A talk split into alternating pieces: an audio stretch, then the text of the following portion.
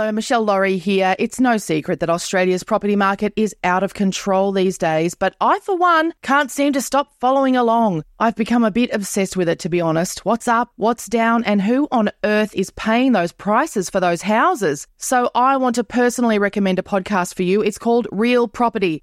It'll keep you across the latest information on the Australian property market in a clear and easy-to-digest way. Real Property, building a community of more informed property buyers. Take a listen wherever you get your podcasts. Hi, I'm Daniel, founder of Pretty Litter. Cats and cat owners deserve better than any old-fashioned litter. That's why I teamed up with scientists and veterinarians to create Pretty Litter. Its innovative crystal formula has superior odor control and weighs up to 80% less than clay litter. Pretty Litter even monitors health by changing colors to help detect early signs of potential illness. It's the world's smartest kitty litter. Go to prettylitter.com and use code ACAST for 20% off your first order and a free cat toy. Terms and conditions apply. See site for details.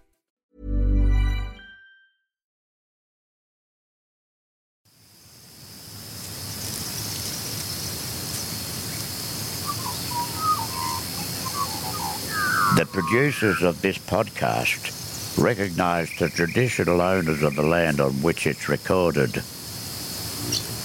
They pay respect to the Aboriginal elders past, present and those emerging.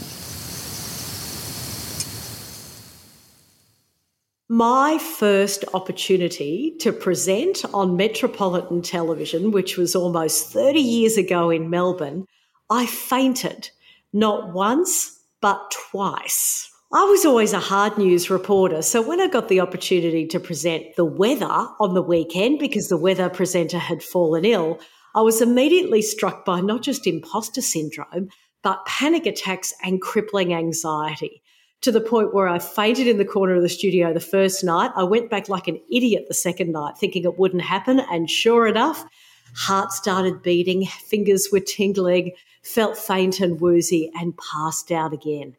It was actually quite a funny thing because a punk band started not long after called the Fainting Weather Girls, which is the coolest thing that's ever happened in my life, I'm telling you. But it also helped me at a very young age to learn how to manage anxiety and panic attacks.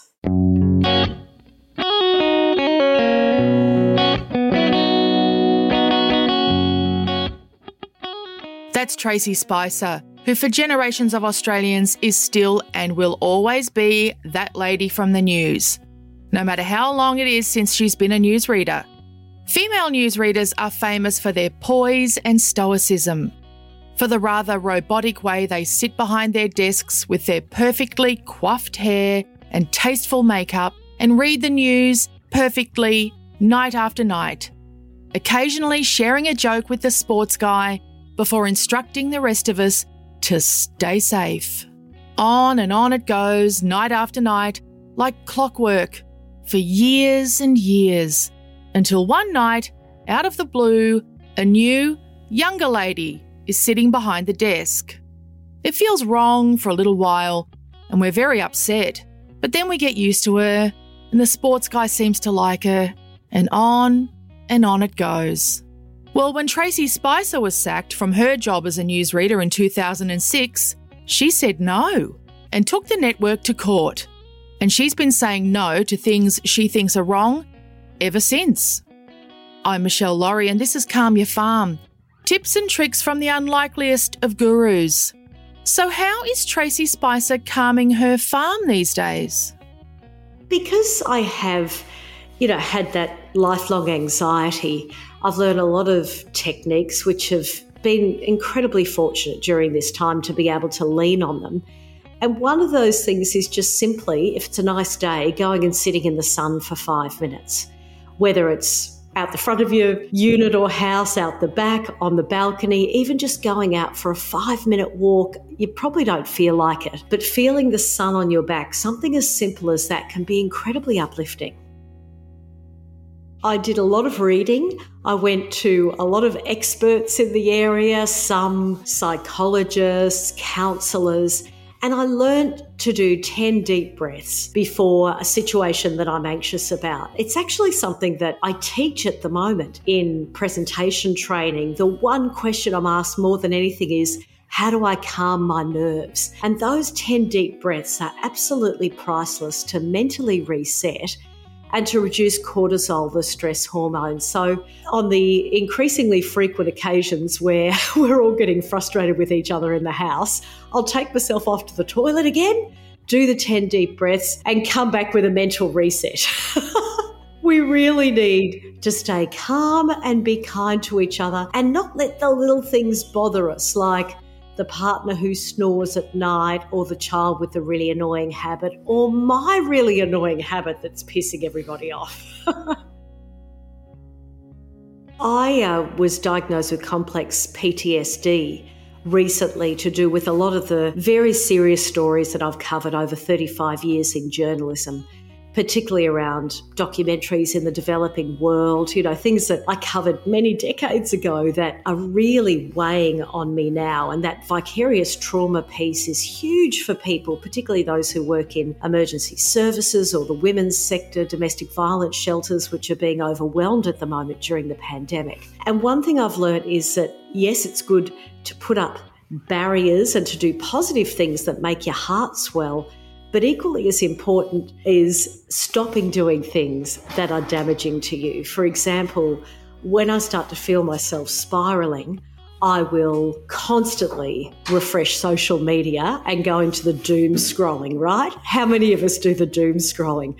I'll also watch the 24-hour news services over and over again, which is not good. The 10 o'clock or 11 o'clock press conference, I'm really trying to avoid those at the moment because I'm drawn to them, almost like how we're all drawn to car crashes and things like that, that terrible aspect of humanity. But it just makes us all feel worse. It's important to stop dwelling on the negative and to seek out a comedy series instead, because that's what's going to fill your cup. I had the great gift of properly learning to meditate about 2 years ago. It's a wonderful thing to do, but a lot of people disparage meditation, are either frightened of doing it, don't feel like they have the time. I think this is the best time to learn how to meditate properly, to be able to almost give yourself some armour against anything that might affect you in life. There's always going to be, shit things that happen in life. And the best thing we can do is to learn how to deal with them by managing our response to what's outside of our control. You don't have to sit there like a monk in your saffron robes and do it for hours on end. I mean, if you want to, that's great. If you're that mentally strong, it's absolutely marvellous. But it is a scientifically proven way to reset, to wind down. If only I could convince my children to do it. They are not into it at all. But that's why I only do the 5 or 10 minute meditations, because it's doable, and hopefully at some stage the kids will think it's a good thing to do as well. For more tips on taking care of you from the unlikeliest of gurus, including recipes for relaxing body products you can make at home, things to read and watch instead of scrolling through your phone, cheap, cheerful and calming gift ideas, go to calmyourfarm.com.au. We'd love to hear your ideas too. This has been another Smartfella production in conjunction with the Acast Creator Network.